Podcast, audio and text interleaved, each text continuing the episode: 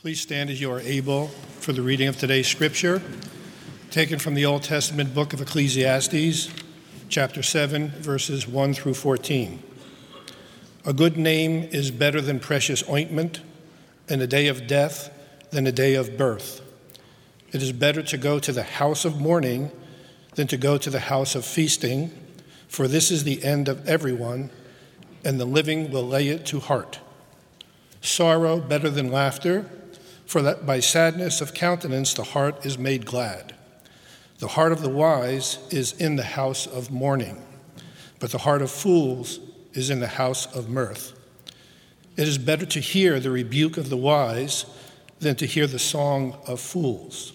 For like the crackling of thorns under a pot, so is the laughter of fools. This also is vanity. Surely oppression makes the wise foolish and the bribe corrupts the heart. Better is the end of a thing than its beginning. The patient in spirit are better than the proud in spirit. Do not be quick to anger, for anger lodges in the bosom of fools. Do not say, Why were the former days better than these? For it is not from wisdom that you ask this. Wisdom is as good as an inheritance an advantage to those who see the sun. For the protection of wisdom is like the protection of money. And the advantage of knowledge is that wisdom gives life to the one who possesses it. Consider the work of God who can make straight what he has made crooked. In the day of prosperity, be joyful, and in the day of adversity, consider God has made the one as well as the other so that mortals may not find out anything that will come after them. This is the word of God for the people of God.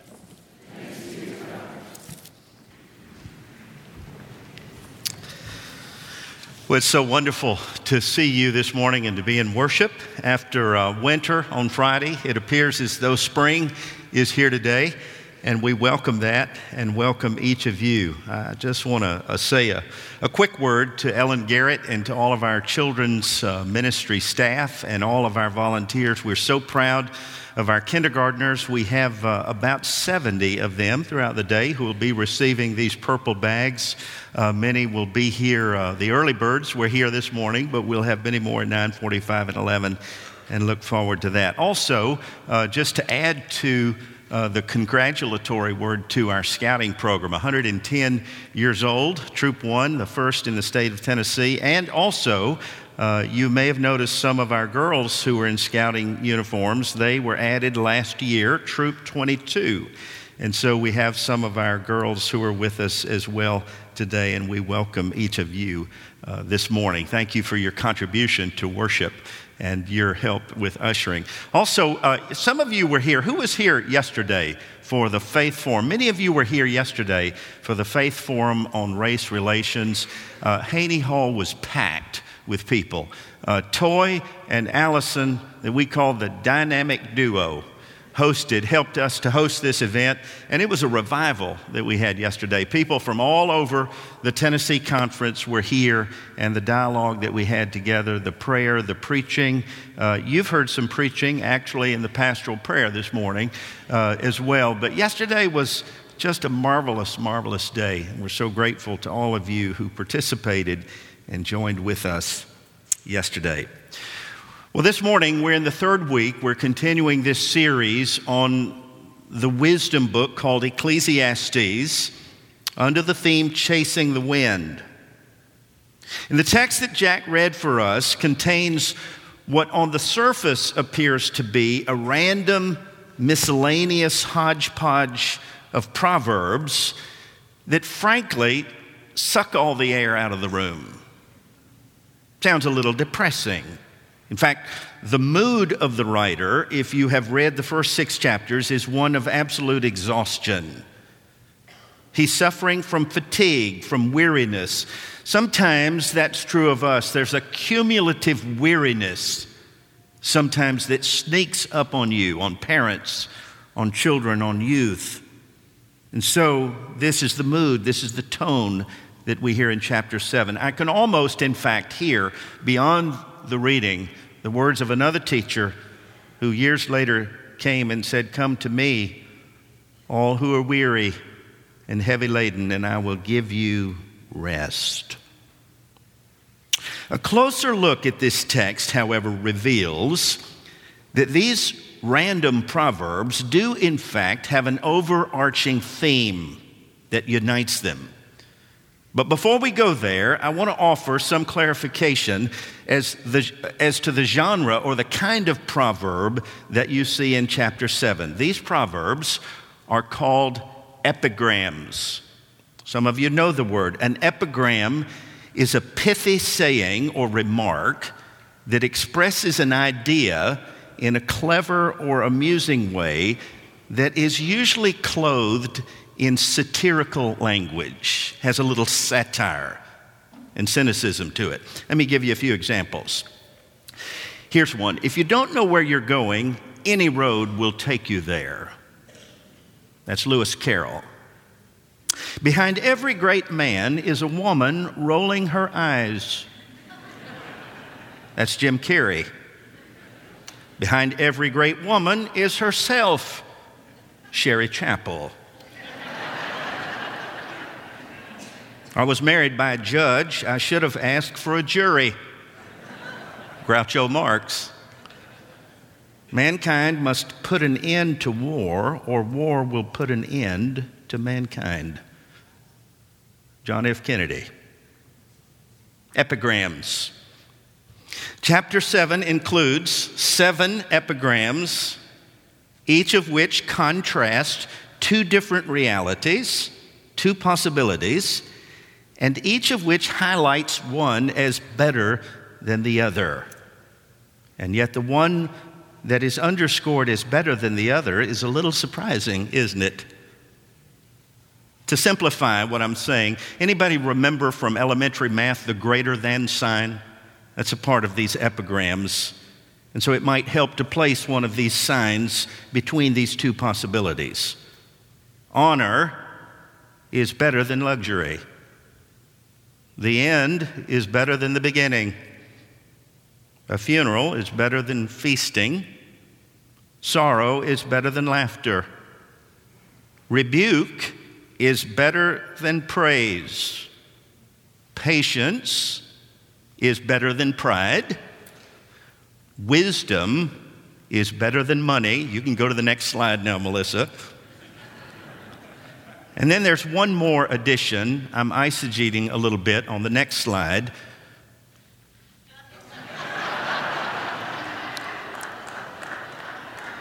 I have no idea how that made it into the PowerPoint. I think Melissa was just adding that. Um, I prophesied that last week, and I hate to say I told you so, but I, I told you so. And so, what the teacher is doing is reversing conventional wisdom in order to teach us a universal truth. And herein, listen, is the unifying theme of these epigrams. Here it is. The most teachable moments in your life, in my life, do not occur in our achievements, but in our adversity. The greatest opportunities for spiritual development occur not in my victories or our successes, but in our disappointments, in our distress, and in our disillusionment. Now, we have a way of referring to these. Sometimes you hear the word crucible. You heard that word before. Crucible. A crucible literally is a vessel in which metals are subjected to great heat. This is a part of alchemy. High temperatures, great heat, which melts those properties, literally, but metaphorically, a crucible is a severe test. It's a great trial that forces somebody, somebody's, to examine our values, to question our assumptions, and to hone our judgment. As a result of crucibles, people of faith are actually made stronger in our mission and in our purpose, and in the process are often transformed into something unexpected and redemptive. The heat does it. It melts away the dross. It purifies the vessel. The same that repentance does. It purifies, it empties us of us so that we die to self, that Christ may live within us. First Peter says something like this in chapter 1, verse 7 Adversity proves the sincerity and authenticity of our faith. Now, with that in mind, these epigrams, some things better than others, let me recite the passage again, but this time in a modern paraphrase from the message, Eugene Peterson. Listen to this. This is in terms that Brentwood can understand. A good reputation is better than a fat bank account. Your death date tells more than your birth date. You learn more at a funeral than a feast. Crying is better than laughing. It blotches the face but scours the heart. Sages invest themselves in hurt and grieving. Fools waste their time in fun and games. You'll get more out of a rebuke of a sage than from the song and dance of fools. Endings are better than beginnings. Sticking to it is better than standing out. Don't be quick to fly off the handle. Anger boomerangs. You can spot a fool by the lumps on his head. Don't forever be asking, Where are the good old days? Wise people do not ask questions like that. Our most teachable moments come in the heat. And it's one of the core values of our church to be teachable. The word disciple means student, learner. Doesn't mean you have all the answers, it means we know the questions. Ryan Holiday has written a little book. Some of you have read it. In fact, some of you recommended it to me. It's called The Obstacle is the Way. I love the subtitle Timeless Art of Turning Adversity into Advantage. In the book, Mr. Holiday, Mr. Holiday shares an, his own epigram, and this is it. I love this. Listen. Blessings and burdens are not mutually exclusive. Let me say it again. Blessings and burdens are not mutually exclusive. You've discovered that. I've discovered that, that sometimes the greatest hardships, the greatest burdens, the greatest difficulties lead to the greatest blessings. That was true of Joseph, wasn't it, in the Old Testament? Whose brothers threw him into a pit, and if they hadn't thrown him into the pit, the Midianites never would have sold him into Egypt. If he hadn't gone into Egypt, he never would have been put in prison. If he hadn't been put in prison, he never would have interpreted the dream of Pharaoh. And if he hadn't interpreted the dream, he never would have become prime minister. And if he hadn't become prime minister, he would have never saved his own people. And it started with a pit and a bloody robe. Ben Franklin once said, The things that hurt instruct. It's always fascinated me how the prophet Isaiah, seven centuries before Jesus ever came on the scene, predicted him to be a man of sorrows, acquainted with grief. And boy, was he ever. Jesus has some epigrams. Whoever wants to save his life, you're going to lose it. But whoever loses her life for my sake will save it. Whoever among you wants to be great, you become like a kindergartner. You become like the least. Whoever wants to be a leader, get on your knees and wash some feet. Whoever wants to go up must come down. Whoever wants to ascend must descend in humility. John the Baptist had an epigram I must decrease while he increases. The Apostle Paul had an epigram For me to live is Christ, to die is gain. Indeed, he said, I die every day to myself that Christ may live within me. Don't run away from adversity, you'll run right to it. I mentioned last week that more songs have been written, particularly in country music, about time than any other subject. I would say maybe second to that, songs have been written about death and dying, hardship. Tim Nichols and Craig Wiseman are quite a pair. They wrote a song in 2004 that was inspired by a friend in Atlanta who'd been diagnosed with lung cancer. The song was sung by Tim McGraw, who made it famous, and it meant so much to a preacher in Brentwood named Howard Olds. In fact, Tim McGraw recorded that song after his own father's death. It's called Live Like You Were Dying.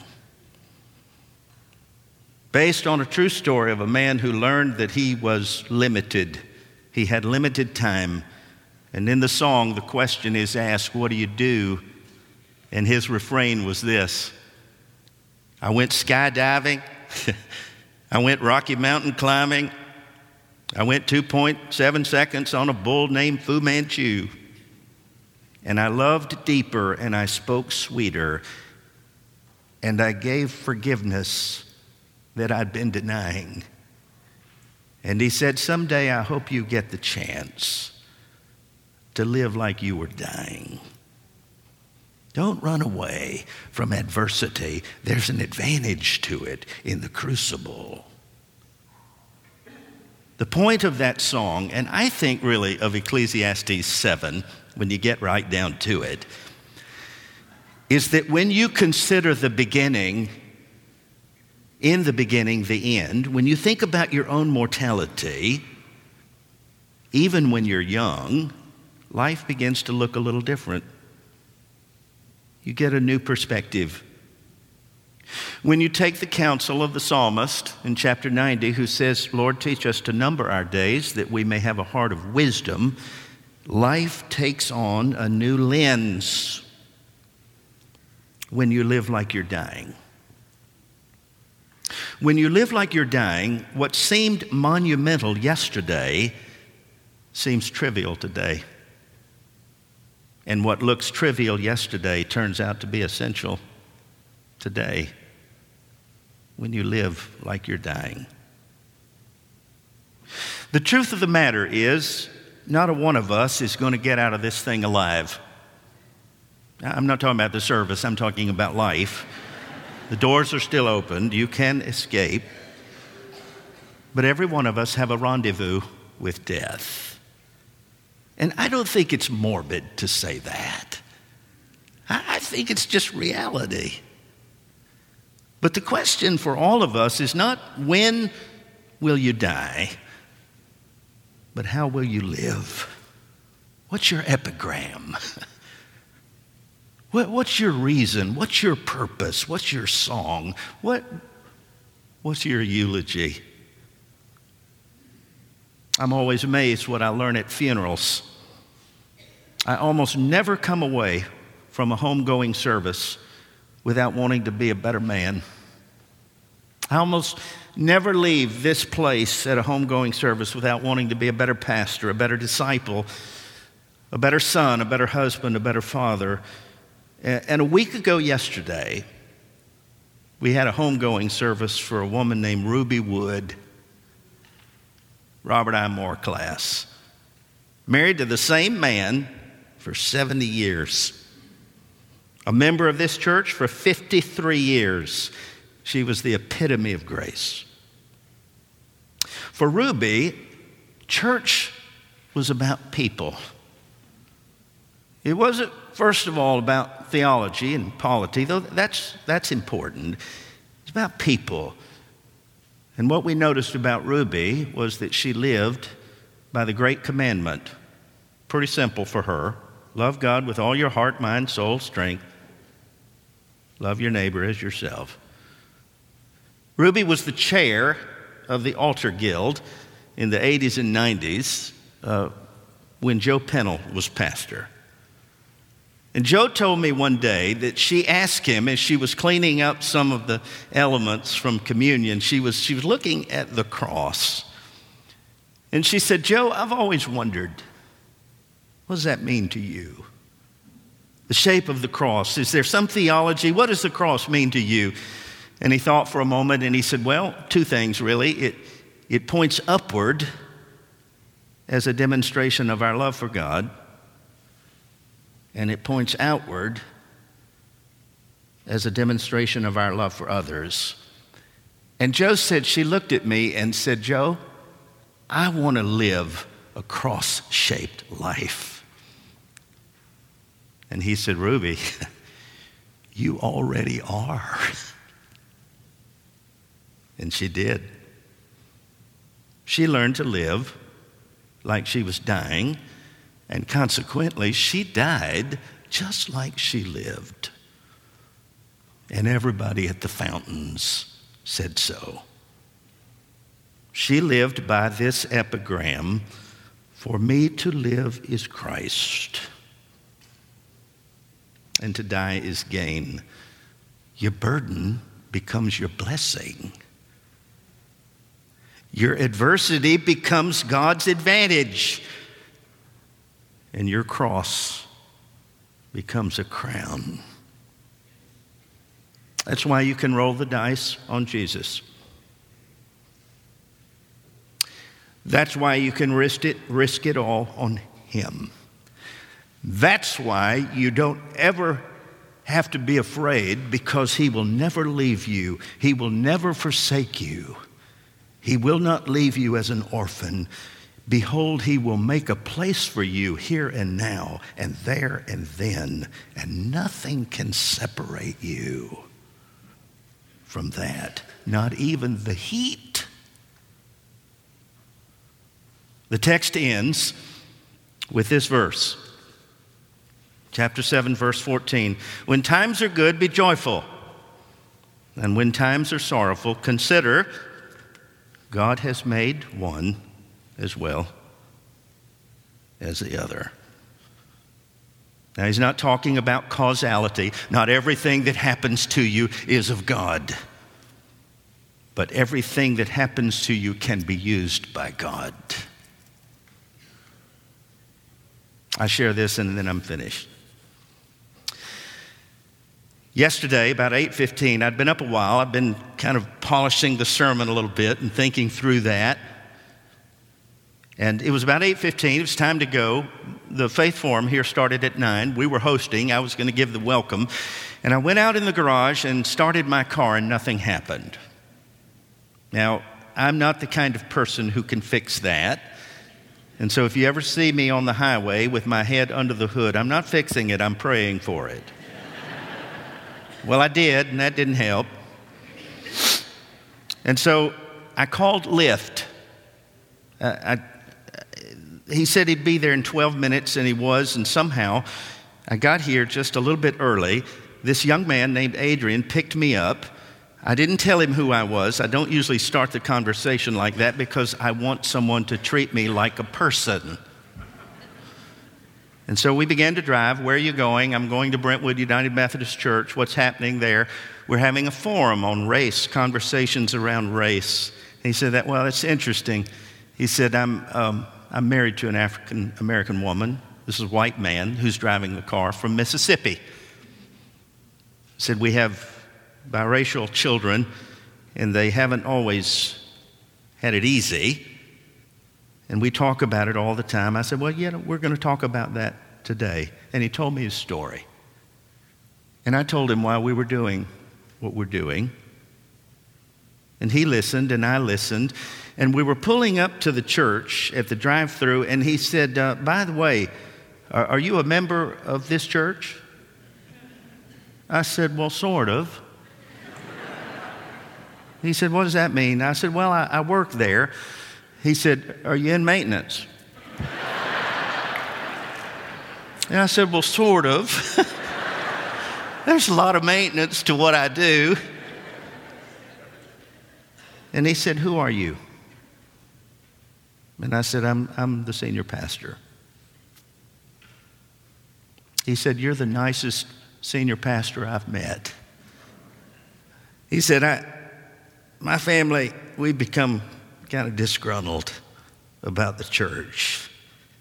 I, I said, I, I think you'll find a home here. And I gave him a card and I got out. And I,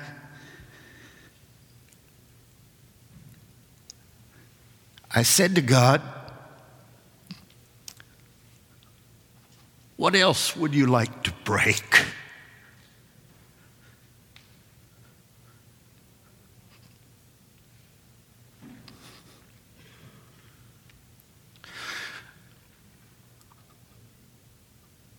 What else would you like to melt or mold so that I might be a witness for you? He hasn't answered yet, but he's working on me. Don't run away from adversity. Run to God in the heat, and you will discover that your burden may actually become your blessing and your adversity, your advantage, so that we can be broken and live a cross shaped life. That's our epigram. That's our mission.